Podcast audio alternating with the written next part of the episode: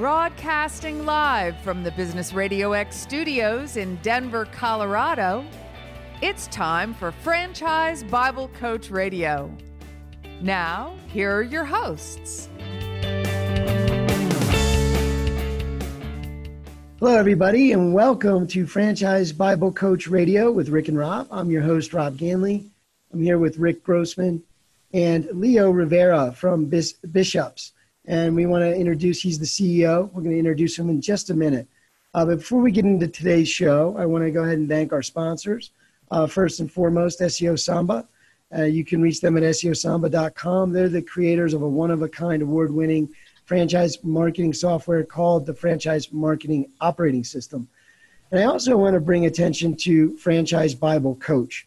Uh, franchise Bible Coach is sponsoring a Fight for Your Franchise Challenge.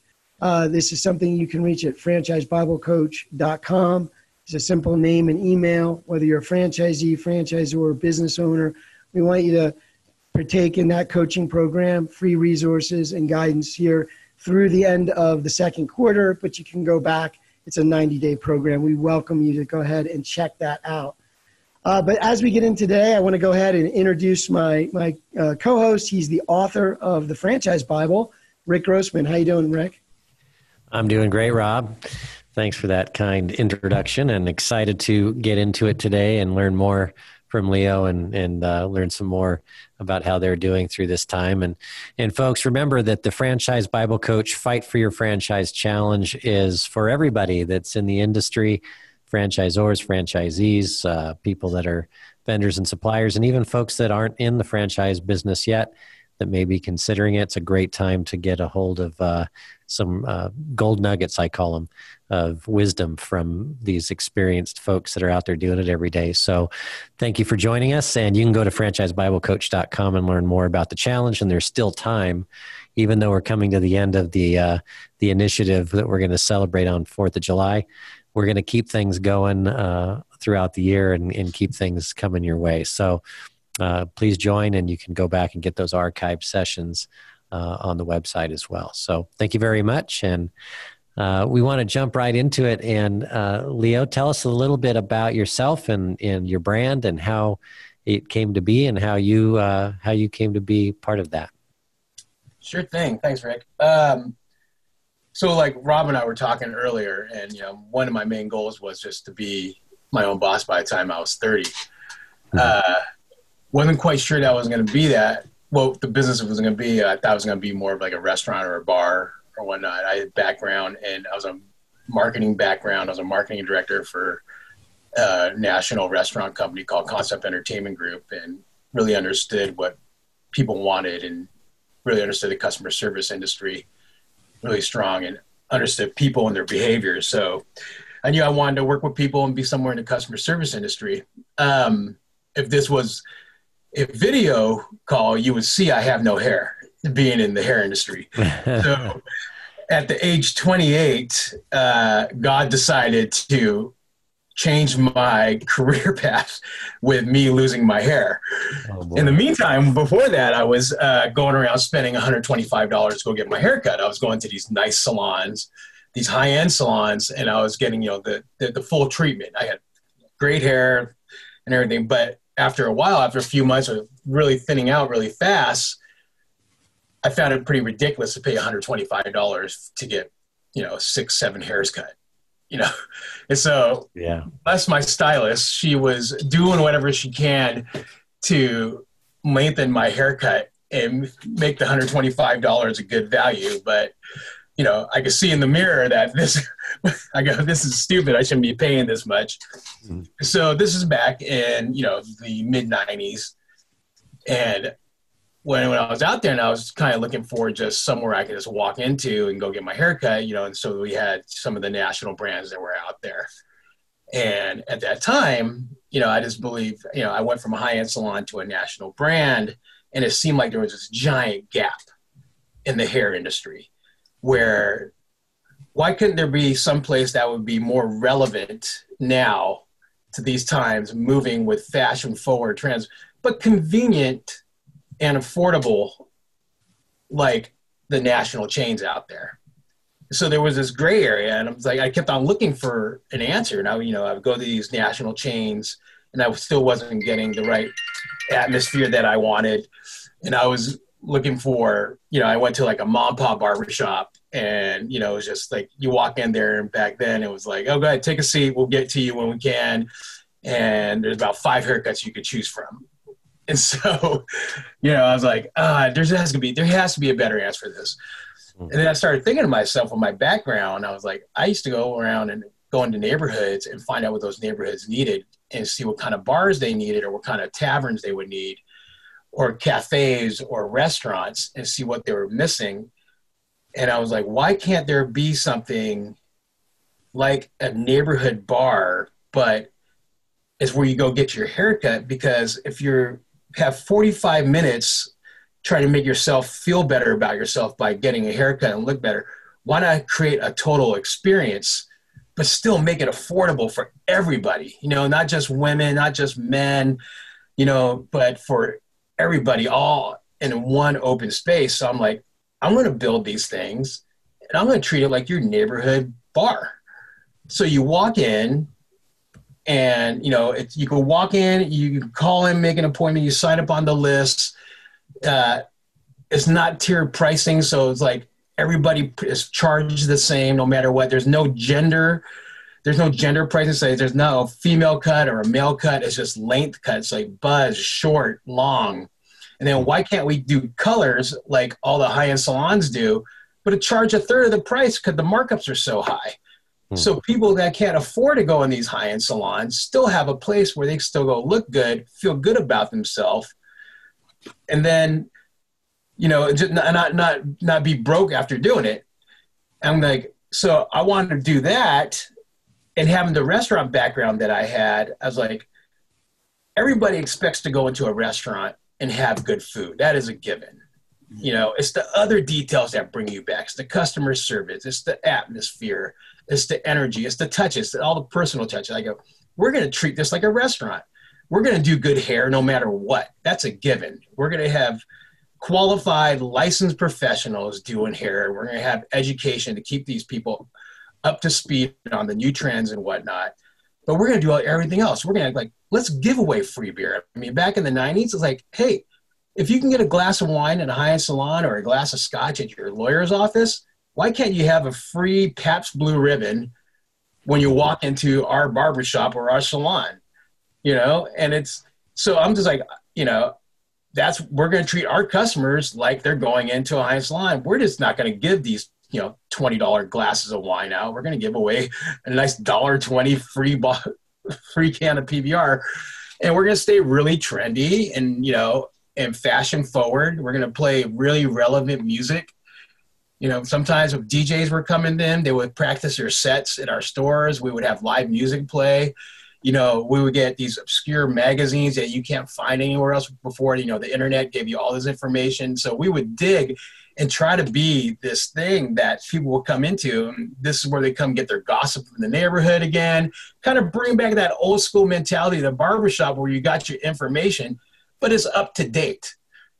And so we opened our first one yeah, so we opened our first one. I'm excited. I, I, want to find I one. Say Rob might yeah. even go there and get his yeah. haircut. I'm like, I, am like you, Leo. I don't know that you know I can invest much to make a difference. hot towel shaves and having someone wash your scalp is pretty exciting. So, yeah, yeah well, with a Pabst Blue Ribbon, why not? Yeah. Now that I know I can get a Pabst, I'm going. yeah, go there every day. So we decided to open our first one in Portland, Oregon. Uh, it's, it's where I knew the city really well. It's before Portland's on the cusp of doing great things of, you know, do-it-yourself people, a lot of artisans, a lot of creatives. You know, we're home and Nike and Adidas, so we have a lot of design wear going on here. So a lot of artists, and there were a lot of a big local community that was really accepting of a brand like ours to really do something out of the box.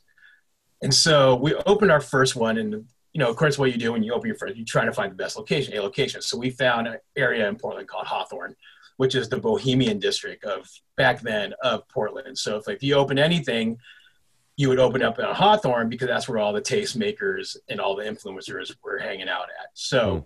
I knew as a marketing guy, I'm like, I got to make a splash with these guys so that resonates to the mainstream. And so we opened up, you know, I, did the typical entrepreneur, you know, took all my savings, all my credit cards, and found a space and a great location and quit my job. I was working in Seattle at the time and uprooted and came down to Portland here and, you know, started working on our first one. You know, it was, uh, the, the location was amazing. The space was gross. Did a lot of uh, sweat equity myself and just you know, a lot of demo. I mean, I think I emptied out 15 yard or four 15 yard boxes of just junk in this place.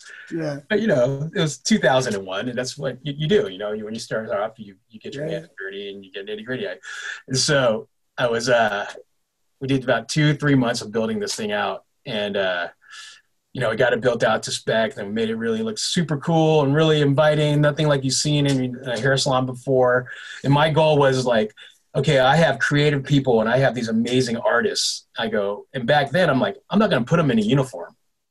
You know, I'm not going to hide their tattoos. I'm not going to hide if they have take have them take out their facial piercings. I go, these are artists, and if you limit these artists, you're going to limit their creativity, yeah. and they're going to be shackled. And I'm like, not only did I want a place for customers to come to, but I wanted to create a place for some stylists want to be feel a place to feel safe and work at for them and where they didn't have to be you know like you have to wear all black today you have to wear all white today. You know you can't do that to these people. They're, just waiting to get those those, those shackles off them pretty much and find a place where they can be creative.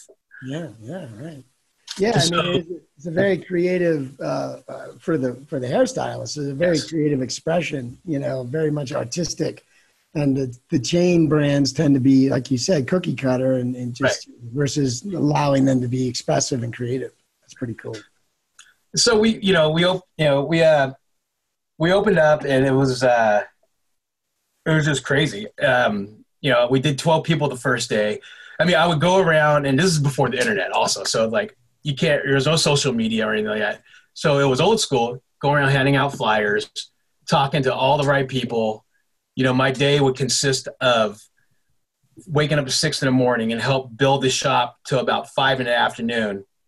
Go to the gym, not to work out, but to shower. and then go out to all like restaurants wherever I can, nightclubs, bars, you know, the Nordstrom makeup counters and promote Bishops and talk about Bishops and what we're doing and what we're going to be doing something different in the whole hair industry, and especially in Portland and then I would do that to about three in the morning. And actually, I would go go back to the the construction space because I hadn't I didn't have a place to stay at the time, and I was sleeping in a barber chair while we were doing the oh, build. Wow. And so That's some grassroots marketing right there, Leo. Yeah, you know, you, that, that was back then when you had to do that. That's right. Yeah. and so we promoted. Rick, Rick, talks a lot about that, and and you know a lot of the things he does. Um, what you're talking about uh, for a franchisor is, is a critical way to build relationships for your, your franchise, right? Or for a franchisee uh, to go out. We, we call it the industry contact route, but it's basically right. going out and giving out flyers, right? Or right. maybe it's a little bit more. Maybe it's a memorable gift, but it's someone in your community that's a real influencer and yeah. Definitely attract more, more customers. And, and we to this day talk a lot about that because it's still to this day effective, even though – you now have all these other channels like social media and things. But that's an right. awesome story because it, it worked then. It still works to, to go out. It's, and it's, it has to. we, we, we talk about every time I talk to my franchisees, you know, in my marketing department, our whole thing is like creating walking billboards. That's what we mm-hmm. need to do. I mean, still, even with social media and all this technology these days, hair and finding someone who's going to be your regular clientele, you need to make a connection. You need to make a one-on-one connection and you need to make a contact with them. And it's not just hey, hey just because i have 40000 likes off one haircut on my instagram feed i mean people we all know it's like you know i teach my staff i'm like you guys you guys are not just a hairstylist here. You're your you're the bartender you're the barista you're the therapist i go it's 45 minutes of you know to an hour capturing you know a loyal clientele so it's funny talking to this new generation of workers and these millennials who all they know how to do is this and text on their phone. yeah. It's like, I'm not going to come back unless I have a, a connection mm-hmm. with you. And so to it's it's it's really interesting right now, especially now during this time where everything is done virtual. Yeah, during, during this pandemic. That's know, a great segue. I mean, so with the pandemic, uh, May it's May 2020 or it's June, early June 2020 right now.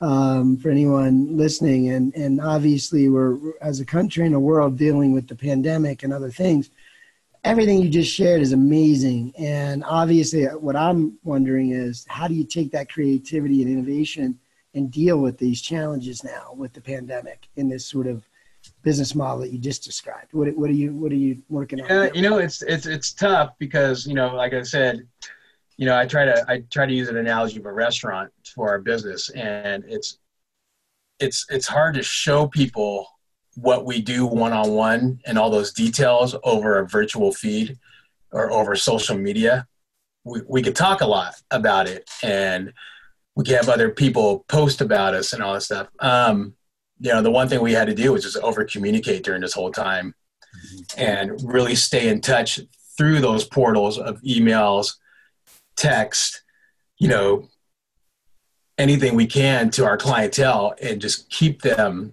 keep them relevant on what we're go- what we're doing and how we're you know what we're going to do coming out of this. Uh, the great thing is that the biggest bump in our business ever was in 2008 when the economy went down and we were able to capture a whole new audience of people that were like myself leaving the high end places to go find something more affordable. Uh, right now with the pandemic, it's a little it's different because it's a health issue, and we just, we just can't open. We're open in about eighty percent of the states right now, which is good. Our franchise system is open, and what exactly what I thought was going to happen, and I, I was telling my franchise my franchisees, and you know we have calls all the time and you know we do group talks and we slack channels we open lines of communication so everybody knows what's going on and everybody participates which is great because you know everybody's city's different everybody's county's different. Um, but what is what's great is that what exactly what happened is our business is so essential and it's so affordable that we're seeing every store across the board that's open right now doing 40% more business they did before the virus. Wow. Wow, that's yeah. awesome. Yeah, and what's great is that I tell them, I go, this is the opportunity now because our the demand for us is going to be huge when we open to capture all those new clients coming in. So whatever you do right now to make those people like, thank you. This is this this is what Bishops is. This is what we how we serve the community is being ready for these people, you know. And we luckily being a franchise, you know, we had to build all these systems and the teams already to support the franchisees. Mm-hmm. So I was able to bring everybody back, keep them on payroll. You know, about two weeks after the payroll, you know, we applied for our PPP loan. We got it right away. You know, we brought Great. we brought all our our our whole franchise management team back just to put systems in. We built with our with our LMS system. So we built hundreds of assets already ready to go for everybody. We've modeled out four different scenarios of how you're going to open. Just, you know, the difficulty of doing this doesn't help when the government doesn't give you strict regulations, you know, when you don't know. You know, we had a county open up here in Oregon where the governor said, okay, you could open up the next day. She gave us 12 hours to prepare on a Memorial Day weekend. Oh boy. You know, so the government really needs, and I, I tried to get on the committee for hair salons and barbershops and tattoo parlors for the state of Oregon. Sent a dozen emails to the whole staff over the governor. And, you know, I, I'm the biggest hair employer in the state of Oregon. Been doing this for 20 years, and I I think it's very necessary for me to be on here about regulations and how to open the things back up. Mm-hmm. Um, but I get back to talking about you know having a, a team ready for our franchisees and building all these assets, building all these videos. You know, um, one thing I did on a personal and business level is I drove to half part of the country because I had to see for myself different reactions from different counties and different cities on lockdown and pandemic and how they feel about coming out of it. And so as these states progress, as they opened, I went to where we had stores at, and I wanted to see people's reactions in the communities so we can implement those into other states that are opening. But it's weird seeing all these different attitudes on like I went down to Arizona and in Scottsdale, you wouldn't even think they even heard about the coronavirus. Mm. You know, they you know they automatically think that the hot weather is limiting you know cases, mm-hmm. and I'm I'm not here to judge anybody how they feel about this and how they react, but it's weird because you go into like I drove into Las Vegas, and the weirdest thing is seeing all the lights off in Las Vegas, hmm. and seeing it totally shut down. And yeah, when you when you see stuff like that, it scares people from going out because there's like, well, if these big corporations aren't scared are scared of opening and doing it, you know, we're talking about mass market. We're not talking about people who, you know, really dig into this and get all the data and all that stuff. We're talking about people who just listen to the listen to the media and don't really form their own opinion. And mm-hmm. but that's us. We deal with mass market. We deal with everybody. So we I have to get in that mindset. But it, it, it was really great to see different cities. You know, of course, I did my you know social distancing and didn't go anywhere and make sure I was safe and wore my mask and everything, and contribute socially correctly. But you know, it's going to different cities. It's going going into like you know San Francisco and seeing how that city is. They totally shut down but you know, you know how big San Francisco is. They only had 50 deaths, which is amazing mm-hmm. for you know market like that. Yeah, yeah. But that's crazy. It's it's great because it allowed me to speak to all my franchisees at their level of knowing. I go, hey, I know what's going on in your city. I like I've seen it firsthand. You know, I took two weeks and drove around, you know, all over all these states just to see how reaction. Like, you know, I wanted to see how our employees were dealing with it you know, and, it create this forum and giving this information is like, hey, this is what I saw with customers coming in and how we're going to charge extra for PPE so we don't lose money on it. People are accepting. There's some places that are not, and this is how we dealt with it. You know, we dealt with this employee that was really scared to come back.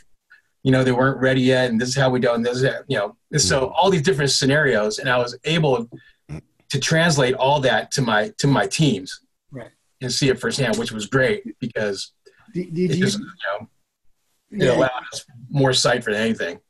Yeah, and, and as you're talking, you know, it brings to mind, um, you know, just the, the thought of your franchisees and, and being in a franchise network and in a system where there is collaboration, obviously, with you taking the lead. But is there a, like a favorite story that you could pull out, or maybe you have a few? But is there anything going on in those local markets that just kind of warmed your heart or, or you just thought it was a great story of collaboration with your franchisee or the community anything like that you know it's uh, we, we've had some we had some emails come through of people or you know that are like saw that we're open different you know in the cities that were like eight hours away.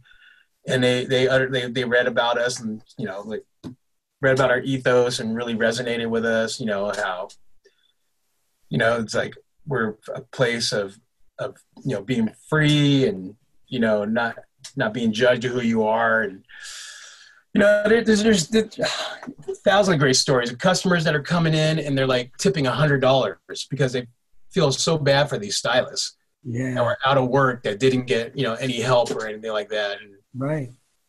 you know it's just it's it's great to see you know what what happened is, is that a lot of franchisees never understood and never saw where we fit in the community, how we can serve our community until now.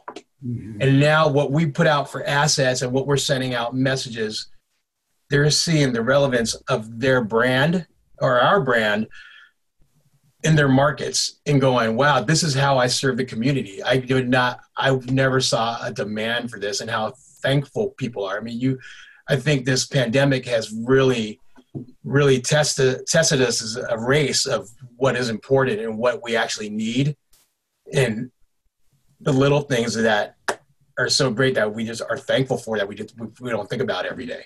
You know, it's like I never thought about how bad I really like go get a cup of coffee at my local coffee shop. How easy that was accessible, or you know, just you know, yeah. waiting in line to go into a grocery store. I go, what is this? I don't. I uh, it's like you know, it, you take all that stuff for granted. And I think these people are seeing is like this. We really fit into the community. This is this is our this is where we stand in community. This is how we're going to serve. So. Well, and, and you know, and Rick, you could chime in on this as well. But you know, the the concept of a franchise, when we all all of us that are in the industry understand that the consumer has an affinity with with the brand, and they they get used to the brand, and it matters to them. Mm-hmm. Um, and and and if we think about our own behaviors, uh, we take it for granted is what happens, right? Like we all have certain brands we really care about. Now we they get taken away. It's like, oh my goodness, we want to go back and say, here's a hundred dollars because we care.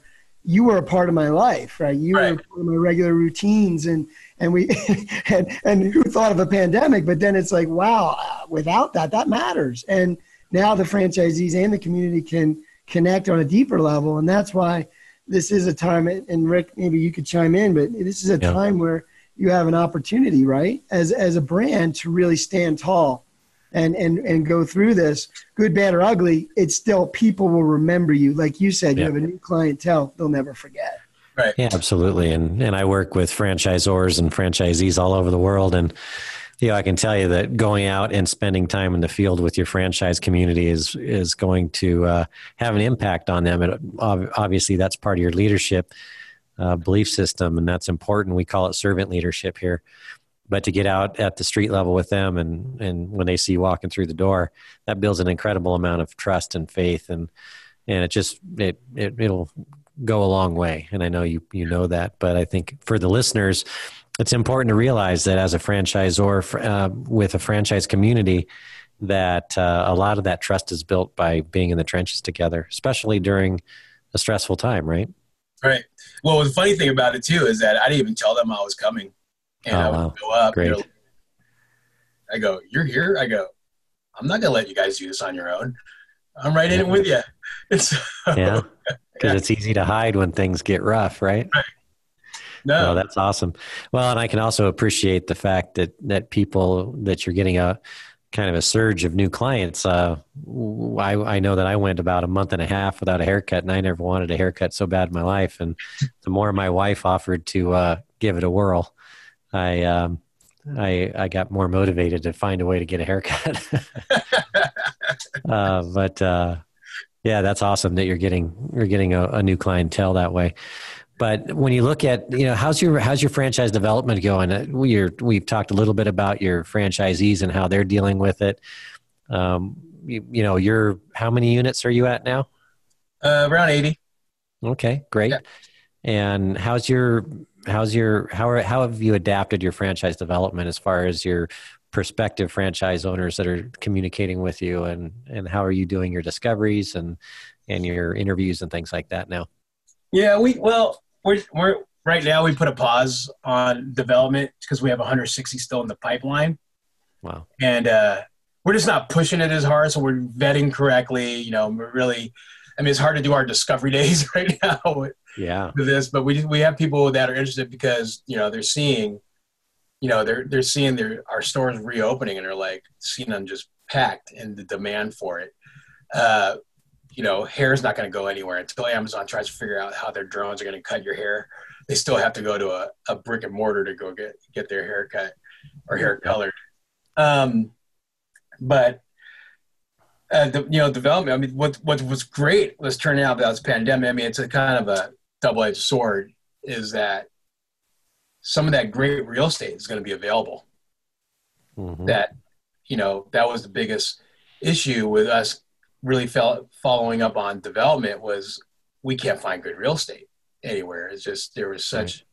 but now, well, I mean, you know, just talking to brokers and talking to landlords, and like, there's going to be, I mean, there's going to be some great wheeling and dealing to be done on the lease ends and some prime prime property available. So I think there's going to be a huge uptick. I mean, we, you know, the ones that are looking for to second and third location that bought three packs from us or six packs, they're like, wow, this is the time. I mean, we're, I'm not even saying anything. They're like, they're calling me like, Leo, this is the time to strike. I go, when? And so, you know, we, we, we redeveloped our LOI with my real estate team and was like, hey, we could probably ask for the world right now. So let's just start negotiating. and let's find some locations. And right now too, it's like what we're seeing is like you know 20% dropout of salons aren't coming back or barbershops out of the whole industry. And so there's opportunity for us to take some turnkey situations and really take advantage of those right now, just because you know we we are in a good place going into this, and you know we're going to be in a better place coming out. So you know our brand is strong right now, and you know our people are are loving the numbers they're seeing. So it's it's it's really good. So I think it's a good time yeah. to get into the business. You know, yeah. we're hearing a lot from the franchisors and franchisees that we're talking to on the podcast and interviews that everybody's expecting a, a boom after things kind of get back on yeah. track a little bit here. And right. hopefully, when we have our Fight for Your Franchise Challenge celebration on the Fourth of July, we can kind of celebrate some some more victories. We're hearing a lot. We've got hundreds of people involved now, and and really hearing some really great stories out there. But uh, yeah, now's a great time for people to start their discovery and start looking at franchise brands. And you're yeah. right, uh, there's uh, going to be a lot of real estate available. Some partially equipped locations are going to be out there, and landlords will probably be very interested in in negotiating and making good deals happen to get those places, um, uh, you know, re released. So, uh, a lot of really really good gold nuggets there, Rob. Yeah, they, especially like markets like San Francisco, they're going to be loosening up their you know their whole franchise regulations now because of so much of the dropout going on in retail. Hmm. Yeah, like you know, you can't you just can't keep it to mom and pa's anymore in San Francisco, or it just you know people are limited to eight stores. Yeah. So Right. they're changing their tune on a lot of stuff, a lot of these markets. So Well, it's gonna be interesting. hmm it is going to be interesting and you know a lot of shifting and changing but opportunity always lies in that and i think we're that is that is the one certainty is change but uh you know it's it's really great to hear your story. It's great to hear the stories of people wanting to get back out there um and and and, and work with local businesses right? And and the importance of those brands. Um, but as you've been through this, you've shared so much uh, in this last half hour or so. Um, could you could you boil it down as we come to the end of the show here to maybe a gold nugget or two that that you just feel like you know as a leader, as a as a leader of a brand, uh, what was that one thing or two that you say if you could share it with another brand leader or another franchise or franchisee even, what was the one thing to maybe share with them, leave with them? You know, especially for the hair industry, I think the one golden nugget what I see. So a lot of none, none of my owners do know anything about hair. You know, I don't, I don't know anything about hair. I probably know least about hair than anyone in the company. Um, and so what I always would tell them is like, right, especially now, right now, let, let your manager be your aspirin. Let them take care of your headaches, you know, for, you know, make them the team leader and really get behind them, you know, trust them, empower them, you know, just get out of their way and let them work with your team because they're in the trenches.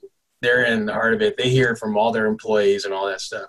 Hmm. So right now, right now is surrounding yourself by good people and getting those people who want to work and really know your store and know your brand to really, really trust them and empower them and get them going and, and get their support. That's awesome. Thanks, Leo. Yeah. Well, uh, Rick, any final thoughts before we wrap up today's show? Well, I think that uh, I think Leo shared some really important things, folks, and you know I've been a franchise coach for many many years, and one of the things that I will always uh, keep as part of our core belief system is that servant leadership is really the key. Uh, when I talk to franchise owners around the country, around the world that are not happy with their franchisors, the most common thing I hear is that I never hear from the franchisor unless they want something, you know, and uh, or I'm late on a payment. so to see Leo and his uh, servant leader model going out there and driving around the country and walking into those stores, it uh, really is inspiring because that really does build that franchise community and the trust and and seeing the the commitment and the investment that you make in your franchise community is really uh, important. And so, hopefully, if you're listening and you're in the franchisor seat, uh, that that will give you some inspiration to maybe get out there and, and visit with your franchisees more. And if you're a franchise owner, uh, think of uh, your staff and think of your customers and ways to go above and beyond the call of duty to make them feel safe. And uh, from the marketing standpoint, we talked about last week that uh, from the marketing standpoint, one of the most important things that customers are telling us is that they want to feel safe and they want to be able to trust the brand that they're experiencing. So you want to go the extra mile to build that. So very, very good stuff. Thanks, Leo. Thank you. We appreciate having you on the show, Leo. So that's Leo Rivera, the CEO of Bishop's Cuts and Color.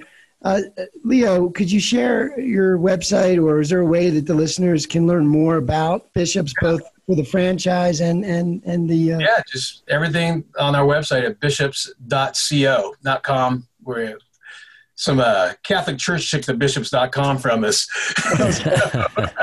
yeah, you don't I wonder why. Okay. That's funny. Very good, very good, my friend. I appreciate you being on the show today. I also wanted to thank our sponsors once again, uh, SEO Samba. Uh, they are the inventors of the franchise marketing operating system, and you can find out more at SEOSamba.com. And of course, the Franchise Bible Coach uh, you can learn more specifically about the Fight for Your Franchise Challenge at uh, franchisebiblecoach.com. Uh, just simply uh, sign up with an email and name and, and partake in, in the coaching program that's going on right now uh, through the end of, uh, of June. So we look forward to having you come on board. Uh, and I want to thank my co-host Rick Grossman, author of the Franchise Bible. Thanks, Rick, for being. Hey, Rob. Thank you, Leo. Thank you, Rob. Thank you, Rick. All right. That'll do it for today, folks. Thanks again. Great. And bye for now. Bye bye. Bye bye.